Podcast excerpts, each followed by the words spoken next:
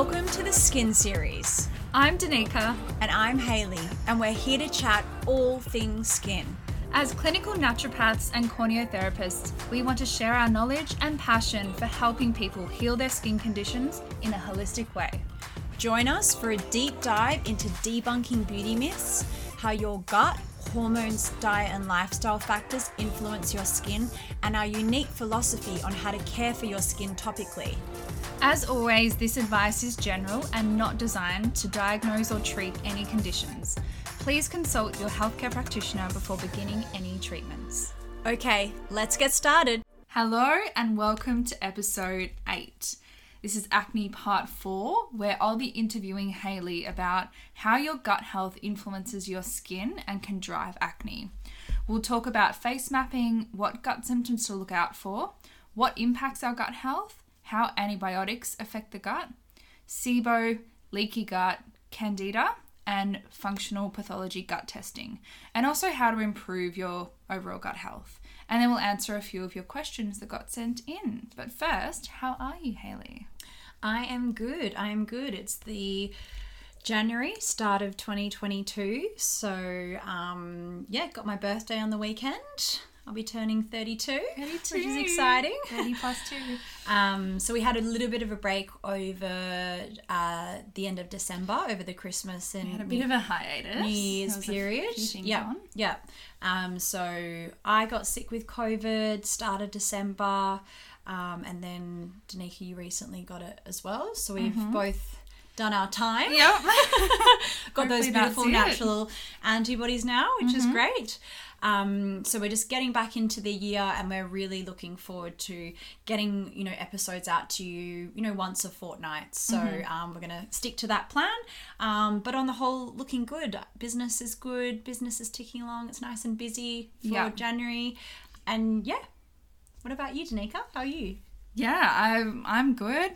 Just still on the recovery from, COVID a little bit. I feel like same as you experienced some bit of post-viral fatigue has kind of been hanging around a little bit, but I think after I've had a really, really relaxing weekend, I finally kicked it because I feel amazing today. So yeah, good. That's good. Definitely recommend to people, if you've had it, just make sure you really look after yourself those couple of weeks afterwards, because you're in that post-viral stage. So no intensive exercising and overdoing your schedule as well. So it's important to take some rest for those couple of weeks afterwards, and then you'll just heal a lot quicker and then have less symptoms moving forward as well. Yeah, definitely.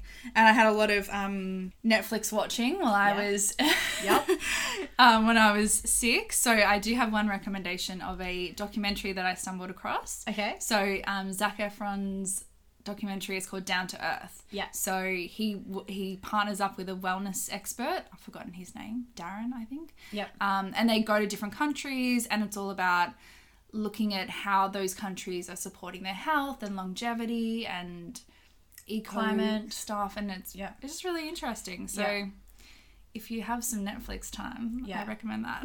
And he's pretty cute as well. So it's a bit of a... I think he gets his shirt off. He gets his shirt off a few times.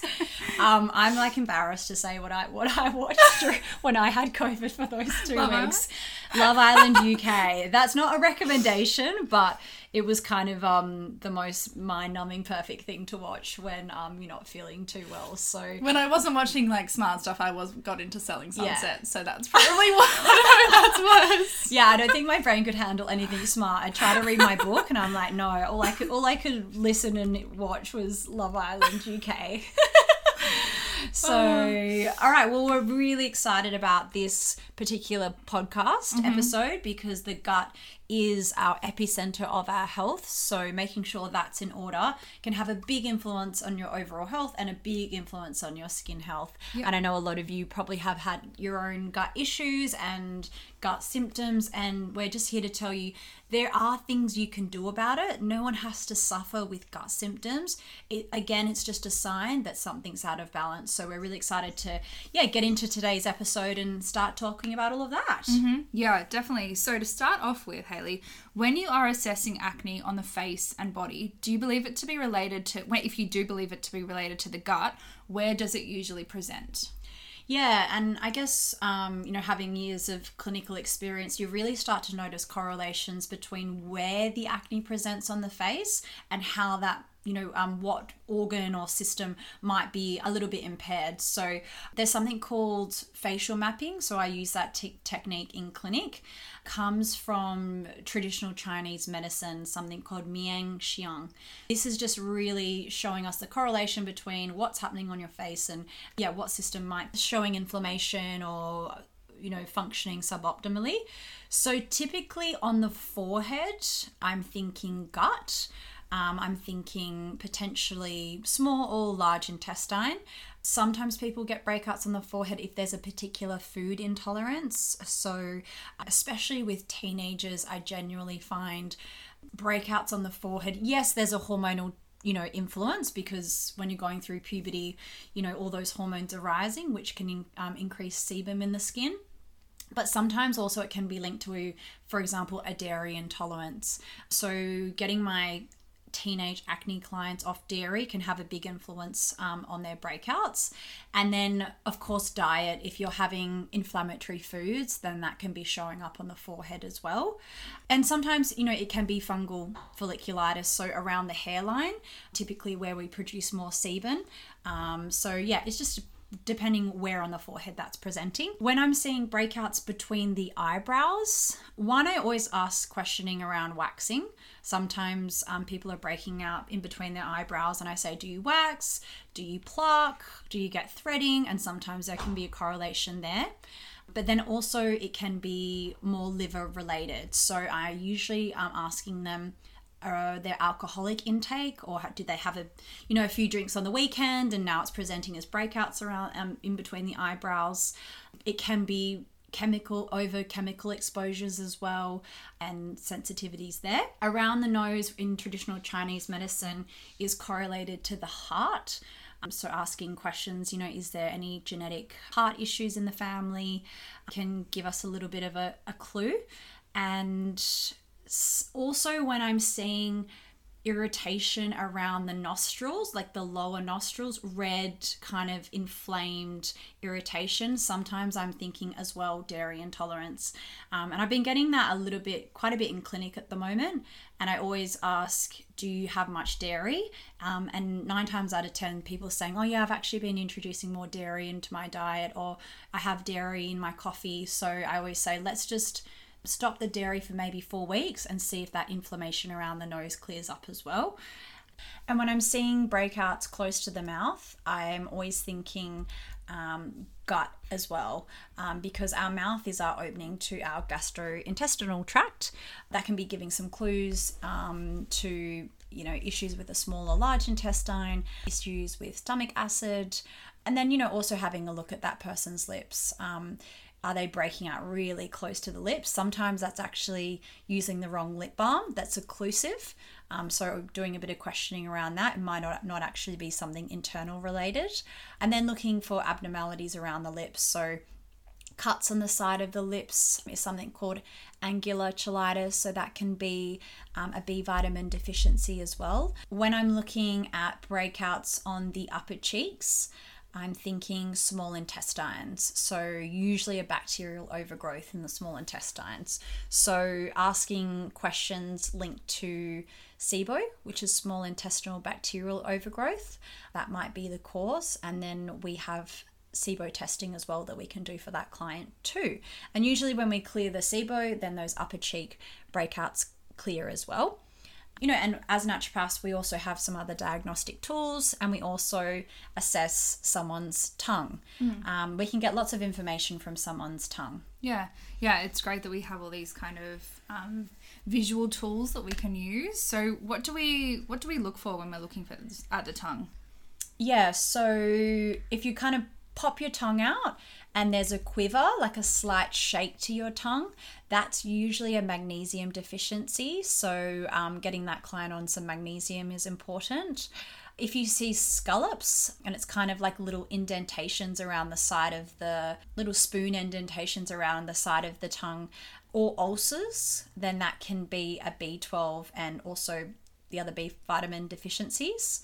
Strawberry dots, which are kind of red inflamed taste buds. Again, that can be B vitamin deficiency as well. And then we're also looking at the color. So the color of a healthy tongue should be pinky red, nice and vibrant. If you see a tongue that's grey, you know, there could be a lack of oxygen, or a more pale tongue. That could be a sign of iron deficiency. And then we're also looking at the coating. So a healthy tongue should have slight coating on the back of the tongue, slight white coating. If there's a thick white coating or even a yellow coating, this can be a sign of an overgrowth of candida in the mouth. And then if there's an overgrowth of candida in the mouth, there's probably an overgrowth of candida in the gut. And then also asking questions around that person's breath. So if they have bad breath, something called halitosis, then again, it could be some sort of bacterial infection as well. And then checking out their gums. Like, we're not dentists, but red and inflamed gums, you know, can be a sign of poor oral health as well. Mm-hmm. So when we talk about gut health, we're not just talking about the stomach. We're talking about your mouth, the esophagus, the stomach, the small and large intestine, the colon, and also the pancreas and the liver play a role in our gut health as well. Yeah, the liver plays a huge part. And I think we might even do a whole nother episode on the liver. Yeah, the liver's very important. Yeah. So what symptoms can people experience that might give a clue that something is not quite right with their gut? Yeah, so some common gut symptoms are bad breath, again, some of those things that I mentioned before, reflux, indigestion, bloating, pain in the abdomen, excess gas, diarrhea, and or constipation, changes in the stool as well. So if you check your stool. If you're not checking your stool, you should be checking checking every time, just to, because it gives us all these clues as to what's going on with our gut. Yeah. So if you're seeing any blood in your stool, if there's mucus in your stool, if there's undigested food in your stool, then these can be a sign things aren't so great in the gut. But then also, what is the color of your stool? So if it's a light color, if it's green or yellow, that can be a sign something's going on with your liver and your gut. But also the optimal kind of colour we're wanting to see is a healthy brown colour. Yeah. And if you do see blood in your stool, please go straight to the GP. Don't wait to see a naturopath or something.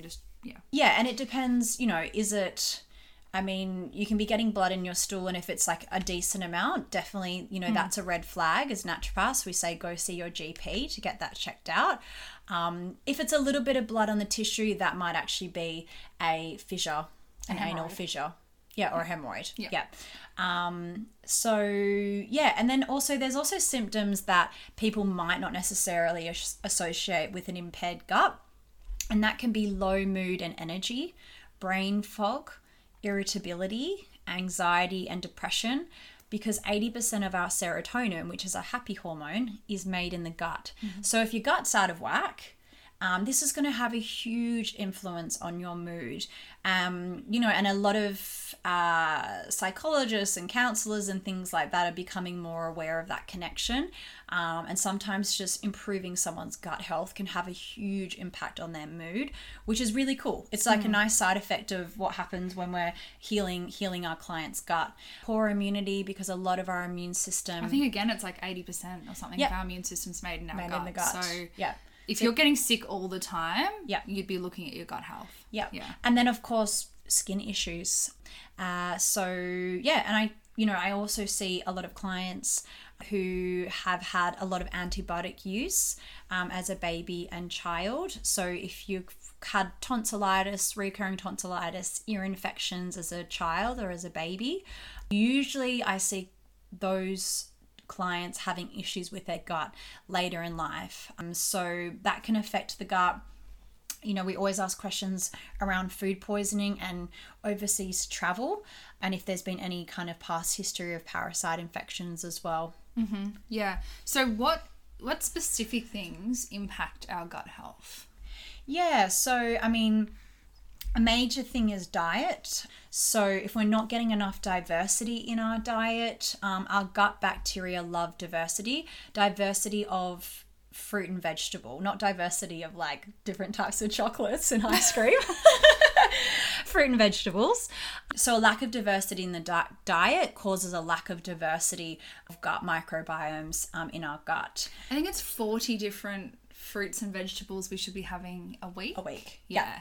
Which is quite a lot when you think about, I don't know, if you run through what you ate for the last week, did you get to 40? Like it takes an effort to actually incorporate that many. So, yeah. And I feel like sometimes we get, you know, used to buying the same vegetables because we know we like them. But, you know, next time you're at the shops, go, oh, you know what, I'm going to get some Brussels sprouts, or I'm going to try, you know. I might pass on those. You don't like Brussels sprouts? I love Brussels sprouts. In the pan, olive oil, garlic, yum. Brussels sprouts are yum if you do them right. So yeah, next time you're at the shops, just kind of pick out 3 different vegetables you don't normally eat and then try and find a way to kind of cook them and bring them into your diet. And, you know, if we're not eating a substantial amount of fruit and vegetables, then we're not getting enough fiber in our diet, and fiber really helps to bulk up our stools and to push our stools along, so we'll be helping with that transit time as well, and then just making sure we're getting healthy protein, healthy carbohydrates, and really kind of sticking to a diet that's predominantly anti-inflammatory, and again full of essential fatty acids is really important too. So things like processed carbs and sugars can also be responsible for a candida overgrowth. So if we have a client that's got candida, one of the things we do recommend for a period of time is to really reduce their sugar intake, because we know candida's favorite food is sugar. So if you're someone that's addicted to sugar and is having a lot of gut symptoms, then checking if you've got a candida overgrowth would be really important too. Yeah, and stress is also a major contributor to poor gut health. So when we're stressed, our body goes into fight or flight state, which can either speed up or slow down your digestion, either leading to diarrhea or constipation. So if you feel like you kind of, you know, swap between diarrhea and constipation, or you feel like you don't go to the toilet every day, or you don't feel that you're fully evacuated when you go, like you feel like you could go more, that's constipation. And then we could also be looking at what your stress management is like too. When we're stressed, we get out of our parasympathetic nervous system state, and we need to be in parasympathetic nervous system state to help us digest our food properly. So it's our rest and digest state. So we have something called a vagus nerve that runs from the brain to the gut and back. So it sends messages back and forth. So if we're stressed, that will have a direct impact on how our gut is functioning. And one of its jobs is to regulate something called peristalsis. And this is the muscular movements that push your food along down your gastrointestinal tract. So if we're stressed, this can either speed up or slow down. Yeah, and if your bowels are operating too quickly, this doesn't give your body enough time to absorb nutrients from the food. And then if your bowels are going too slow, this can cause toxins and hormones to recirculate, which can then contribute to acne. Yeah, which I also think is a really important thing to note. One of the ways we eliminate our excess hormones is through our bowels. So we always make sure as naturopaths that if someone's coming into us with hormonal issues, we make sure we get their gut in working order, ideally first, so we don't get that recycling of hormones. And if we aren't passing our stools, you know, 1 to 2 times a day, then this can cause estrogen to be reabsorbed back into the bloodstream. And then that can, you know, present as estrogen dominant symptoms in the body as well. So making sure you're going to the toilet, everybody, is really important. Every single day. Yeah. And so another factor is also antibiotics that we see quite often. So what do antibiotics do exactly to the gut? Yeah, and I feel like the research has come a long way, especially in the last 10 years, about some of the unfortunate negative side effects of antibiotic use. And, you know, we can be exposed, obviously, from antibiotics from a prescription, but we're also being exposed to antibiotics through our food, you know, especially with meats as well. So, you know, cows and chickens and things like that, they give antibiotics to protect them from certain infections, but we're also absorbing those antibiotics into our system as well. Mm. And when we wipe out our beneficial bacteria, which is what antibiotics are doing, they're reducing our good bacteria as well as any pathogenic bacteria. It allows opportunistic pathogens to cause disease. So I always like to explain your beneficial bacteria in the gut are like your soldiers. And if we wipe out all the soldiers, then it allows the enemy to kind of, you know, take residence, invade the gut. Yeah. So exposure to antibiotics really fosters bacterial resistance, making it a lot harder to control bacterial infections over time. So negatively altered gut microbiome has a huge role in many of the diseases that we see today. Yeah, definitely. Like an overgrowth of opportunistic bacteria in our gut can have an effect on how well not just our gut functions, but how our immune system, our nervous system, and our hormones function, like we spoke about before, which has then a lead-on effect to how our skin is functioning as well. So as naturopaths, we always bang on about the gut health because it really is the epicenter of your health. It's the epicenter of how everything functions. It has a flow-on effect for everything. So yeah, our kind of main focus for a lot of our treatments is we sort the gut out first, and then kind of we see how things change, and then we progress from there. Yeah. And I'm just speaking from personal experience when I had Pablo, my parasite, which I've spoken about in, you know, one of the early episodes. I had all the gut symptoms, but then I also had weight loss. I had skin issues, really bad dermatitis, and then it affected my mood heavily. So I felt definitely a sense of depression and felt really flat. I had insomnia, I had nutrient deficiencies, I had hair loss, and just general graying of the skin as well. So you can imagine how I looked. A little bit like a zombie. And I'm sure... I'm glad you're fully recovered and beautiful and healthy now. Yeah. It was an interesting experience to go through because it really gave me a lot of empathy for people going through their own gut issues and how the gut can just wreak havoc on all the systems of your body. Mm-hmm. So this is why we do such involved case taking, because we need to gather all of these symptoms and then we start to put together a picture of what might be happening in your gut. So once we've done that, then we can move on to general pathology testing to give us some more clues. And then we also love using comprehensive digestive stool analysis, which gives an amazing snapshot of what is actually happening in the gut. So we're not guessing, we're testing, and we can know exactly what we need to treat. Yeah, and it speeds up your health timeline because when we test, we can see exactly what's going on, and then we can put together, you know, a specific treatment plan that's, you know, unique to your gut presentation, because everything needs to be treated slightly differently. Yeah, you know, there's so many different strains of probiotics that one works for one thing and one doesn't work for another thing, so that's why the testing is so valuable. Yeah, and some of the things that we can pick up from your stool on the gut test is, one, the levels of beneficial bacteria. And this can be affected by antibiotics, this can be affected by the contraceptive pill, medication, poor diet, alcohol, stress. Another thing that it picks up is pathogenic bacteria. So again, if you've got low levels of beneficial bacteria, you can be creating an environment for that pathogenic bacteria to grow. We can see parasites as well. So we all have parasites in our gut, but it's when the terrain of the gut environment changes, that these parasites can start to cause issues. They can make a home and they can have a little party. Yeah.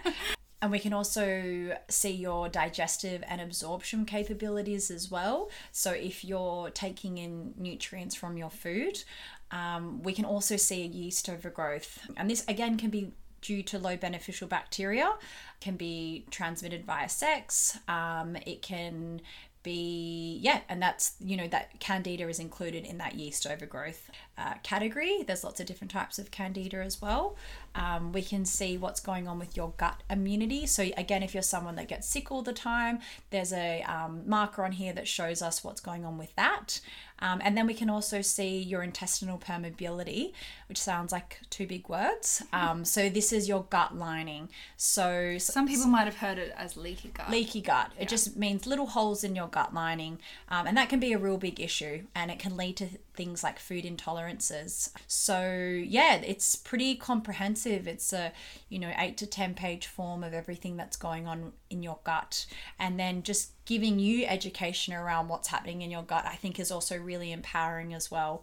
So if you've had long-standing gut issues or shorter, you really should see a naturopath, and you really should get a gut test. You know, they're $200, but my God, are they worth every single dollar? Rather than, you know, we can ask all of the questions and we can be pretty sure about what's going on, but there might be you might be low in beneficial bacteria that we haven't picked up on. And then if we don't, you know, top that up and assess that, we can be treating something, but then it doesn't go away. So it's good to just get that whole picture. Like, when we don't have a x-ray vision, it would be nice. It would be nice. So yeah, testing is just so valuable to just be effective. And yeah, like you said, shorten your overall treatment time. Yep. And we're really about rebuilding the terrain, so rebuilding your gut house, the environment, to bring your gut back into balance. So we do this through using pre- and probiotics, polyphenols, and then we also have some beautiful gut healing nutrients such as marshmallow, licorice, glutamine. So really bringing that into balance rather than doing really intense eradication protocols. Sometimes there's a time and a place for that, which can sometimes put your gut under more duress. So really looking to, rebuild that gut house and kick all the baddies out. Yeah, and that marshmallow is marshmallow root. It's not the marshmallows that you toast on a fire. It's like, if you've got the gut symptoms, don't go eating a bag of marshmallows. No, that's full of sugar. You'll increase your candida. And also, on that note, don't go to the shops and buy licorice. Oh, no, licorice, yeah. It's licorice root. So it comes in a herbal tincture. Yeah. So it actually tastes quite yummy and sweet, but it's not sweet. Yeah. It's not the licorice you get in the shops, because again, that's got quite a bit of sugar in it. Yeah, so no licorice and marshmallows. It's good that we said that. Someone's like eating marshmallows and licorice every day. So you mentioned intestinal permeability before. Can you explain a bit more about that? Yes, so think of your gut lining, and remember your gut lining runs from your mouth to your anus, like a long tube with these little microscopic holes in it, and they help to absorb nutrients from your food and also deposit waste into your bowels to be carried out.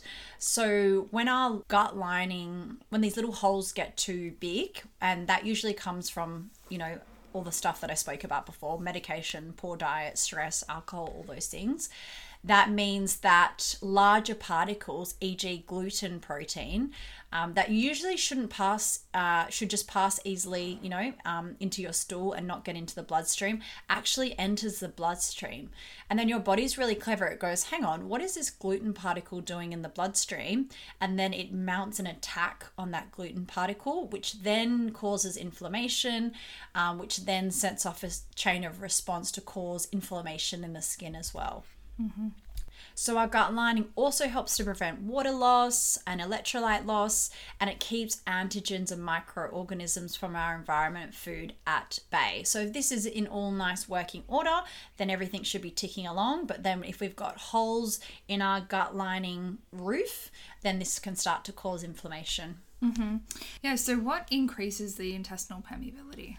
Yeah, as I kind of spoke about before, you know, an inflammatory diet, alcohol, NSAIDs, so they are anti-inflammatory medications. And I've got a friend of mine who was a dancer back in the day, and she had a shoulder injury, and she got put on NSAIDs for 2 weeks, and her gut has never been the same since. So she's had issues for the last 10 years from that 2-week course of NSAIDs.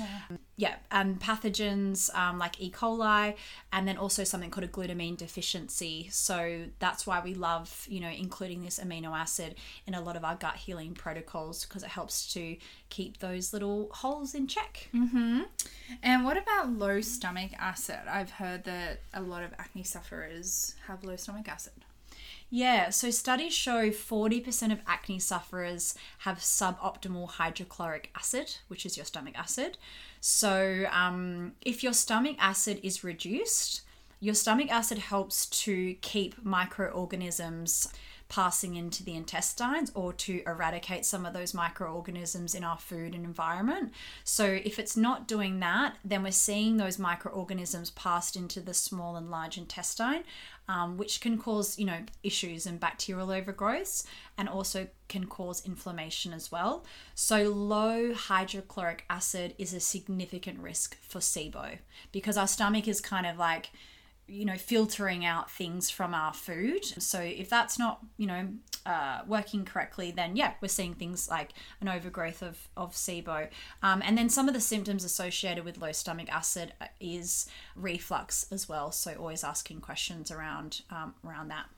And low hunger, like low appetite as well. Yep. That's a sign of low stomach acid, because your body's just not really making you feel hungry because it's not ready to eat. Yeah. And another nutrient we love is zinc. To help increase your hydrochloric acid. Mm-hmm. And then doing a little apple cider vinegar and water first thing in the morning or mm-hmm. before you eat can also increase that stomach acid as well.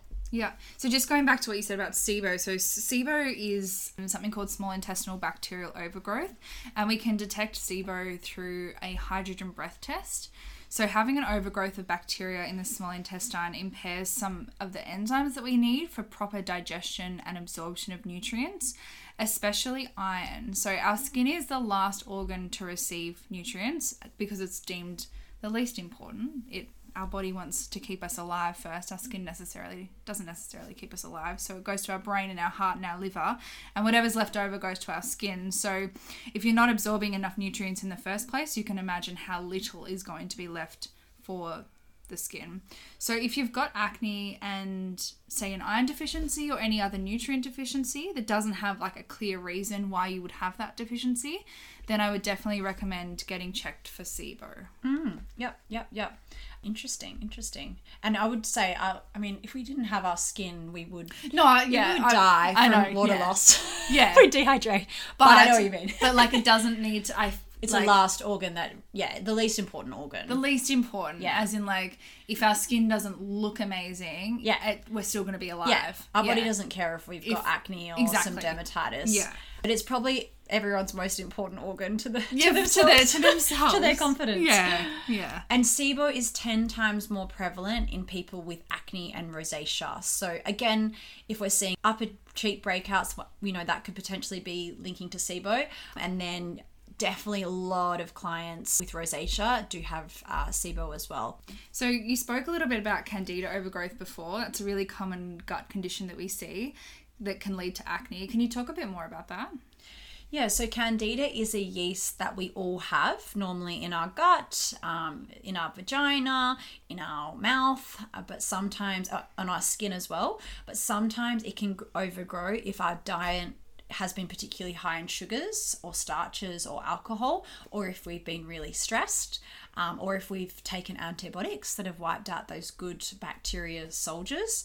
It's the same yeast that can cause vaginal thrush, which we've just spoken about. So if you get that regularly, there's a high chance that you could have gastrointestinal candida overgrowth as well.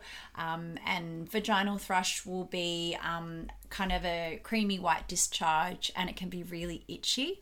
And sometimes it can be brought on by, you know, having sexual intercourse. Symptoms include constipation and or diarrhea, bloating, brain fog, sore joints, sugar cravings, and headaches. And also, as we said before, acne, perioral dermatitis, rosacea can all be linked to an overgrowth with candida. In your gut. Yeah. So this can be diagnosed with a stool test, and then proper treatment protocols can be put in place.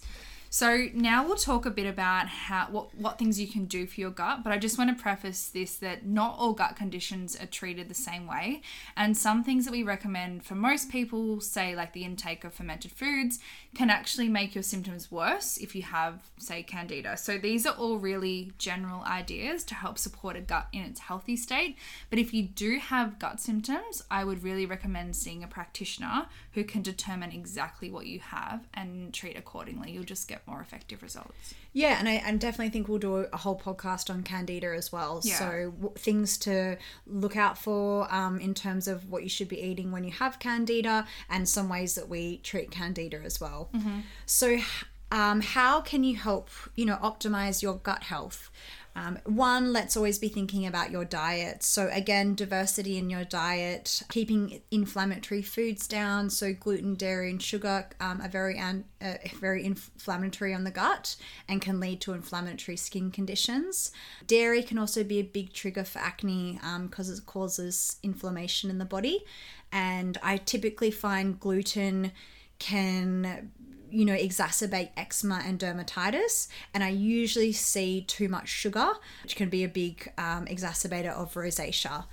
Making sure you're getting good fibers, so fruits and vegetables, psyllium husk, chia seeds, beans, probiotics as well. So again, speaking to a professional to get a specific strain for you, or sometimes a multi-strain as well. But then there's ways that you can include probiotics in your diet, so through fermented foods like kimchi, sauerkraut, and kefir.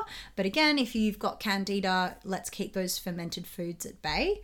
Kombucha is another nice one as well. Prebiotic foods, so these help to feed your good gut bacteria, so onions, garlic, asparagus, leeks, bananas, oats, carrots, they're all some really great prebiotic foods. Artichokes, mm-hmm. And then some gut healing foods. We love bone broth, collagen's great, and then anything that's anti-inflammatory as well will be really helpful. So glutamine and zinc. Yeah. Yep, glutamine and zinc. And then some apple cider vinegar for that low stomach acid.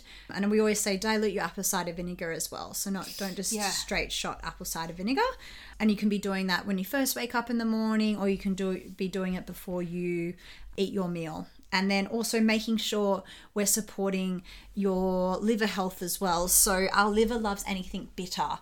So bitter foods or even some lemon and warm water in the morning as well can be really nice. And making sure you're drinking enough water. So 2 to 2.5 liters a day. Water really helps to hydrate the gut and helps with bowel elimination. So if you're someone prone to constipation, or you find it hard to pass a stool, you're probably dehydrated. And then water helps to hydrate our skin as well, makes up 13% of that hydration. And just on water, just one point is it's great to have a lot of water throughout the day, but try not to have large amounts of water with a meal, because that can actually dilute your digestive enzymes, which can then make your food not break down as effectively. So just kind of do your bulk amount of water intake in between meals. Yep. Yeah. And even, getting your body into that parasympathetic nervous state. So doing some deep breaths before you have a meal. One, that will just kind of help you to slow down your eating. So making sure you're not eating too quickly, but that will start to trigger that, vagus nerve to really help digest and absorb those nutrients from that beautiful healthy meal that you're about to eat. And again, thinking about your alcohol intake as well, because I always like to explain alcohol. We sterilize things, on surfaces with alcohol. We use hand sanitizers, which have, lots of alcohol in that. So alcohol sterilizes your gut bacteria. So again, it can be disturbing that. And then also leaches important nutrients from the body as well. So, we always recommend if you're going to have alcohol, stick to clear spirits. So, vodka, gin, tequila with like a soda or something like that as well. Mm-hmm. And as naturopaths, we do give digestive enzymes to our clients as well if they're struggling with particular food groups to break down. Mm-hmm. And then, yeah, just be cautious of that antibiotic use. You know, use antibiotics if it's absolutely necessary. Which sometimes it is. You know, there's a great use for them. So yeah. If you really do need them, don't not take them yeah. because you don't want to mess up your gut. We can always mop it up at the end. Yeah. But they are being overused in our society at the moment. Yeah, so, and there's something called SB, which is really great to take alongside antibiotics as well, so you can be, mitigating some of those side effects from those antibiotics, particular probiotics as well. Yeah. So jumping into a few questions that we got sent. So Lindsay asked us, how would you test for pathogens or parasite or candida? So we have mentioned this before in regards to functional pathology testing. So we use the GI MAP test and also the GI 360 to test for different types of bacteria, parasites and candida. We actually have 50 plus different species of candida too. So it gets really, really specific. So, yeah, basically, yeah, that's the only way to test is through a stool test. Yeah, and people say, oh, can I just order that online myself? You do have to go through a health professional to order them, so hence why booking with a naturopath. And then also you're going to need someone to analyse that test for you as well, because they're quite comprehensive and they're quite complex. So and then to be able to create a plan to treat it as well. So. Yeah. Anna asks, I'm getting some pimples on my chest and collarbone. Could this be related to? So yeah, when I'm seeing kind of breakouts on the chest or the back, I am thinking maybe potentially androgen dominance, so too much testosterone in the body. Or what's your climate like where you live? Is there lots of humidity in the air? Are you sweating a lot? And depending on what these pimples are looking like, are they more deep and cystic? Are they a little bit more superficial? What type of clothing are you wearing on your chest? Is it rubbing? So there could be, a whole host of reasons of why that's happening. Mm-hmm. Michaela asked, can you still have hormonal imbalances on the pill resulting in acne? So the pill impacts your main sex hormones, so estrogen, testosterone, and progesterone by flatlining them. We spoke quite a lot about this in our last episode. So you could potentially be breaking out from the synthetic hormones from the pill, or you could be breaking out because the pill has to kind of be detoxified through the liver, and that could be impacting your gut. But mainly I see if you had acne before you went on the pill and then the acne remained while you were on the pill, then it's most likely gut related. And so especially if you're experiencing the breakouts on the forehead and the upper cheeks and like close to the mouth, that's when we're looking at gut. If you're experiencing it, mainly on your jawline, then potentially it still could be hormonal. But yeah, if you're on the pill, your hormones are flatlined. So yeah, gut is more likely. Kai asks, why could I used to eat dairy and gluten, but now I can't? So over time, your gut barrier might have become compromised with things like, as we said before, alcohol, stress, and medication. So do you have little holes in your gut lining where that gluten particle is getting through into the bloodstream and causing inflammation? Also, in the last, kind of 10 to 15 years, the agricultural industry has changed a lot. So where there's a lot more antibiotics being fed into, cows and lambs and chickens. So we're actually getting some antibiotics through our food as well. And then also, they're using a lot of pesticides, unfortunately, on wheat. So that also increases damage to the gut lining and, can lead to gut issues. And the way that the wheat is grown as well. So it's grown a lot more quickly too. So that's causing, irritation, inflammation on the gut lining. So yeah, science has also progressed a lot in the last few years. So maybe 10, 15 years ago, there wasn't so much of an emphasis on gluten-free and dairy-free, but we now know with research how those things can be quite inflammatory, and we have a better understanding of what they're doing to our gut. And again, everyone's different. Everyone's going to be responding to the different types of foods in a different way. So speaking to a professional about it. And even if you're kind of at home going, I think gluten's playing a role in some of my issues. why don't you just, you know, remove gluten from your diet for a couple of weeks and see if anything changes in your symptoms? Or the same goes for dairy or sugar, and just start becoming more aware of when you do have that particular food, how does it make you feel? Does your skin break out? Keeping a little diary, that can be also really beneficial as well. Yeah, I was about to say, keeping a food diary can be a good, cheap way to kind of assess your food and symptoms if you can't, say, afford a gut test at the moment. That can just be a really good way to get in touch with your own eating and your own symptoms as well. So I find that when I get some clients to do that, they, before they even come back to me, they've already made their own links between different foods and breakouts. So yeah. And that's our main goal as, you know, naturopaths and skin therapists, is like, we want to educate you as much as possible, and we want you to be part of the experience and part of the journey, because that's really empowering as well. So being more aware of your symptoms and how you feel is so important to making you more conscious of what you're putting in your mouth. Exactly. And being a bit more intuitive with the decisions you make as well. Yeah, definitely.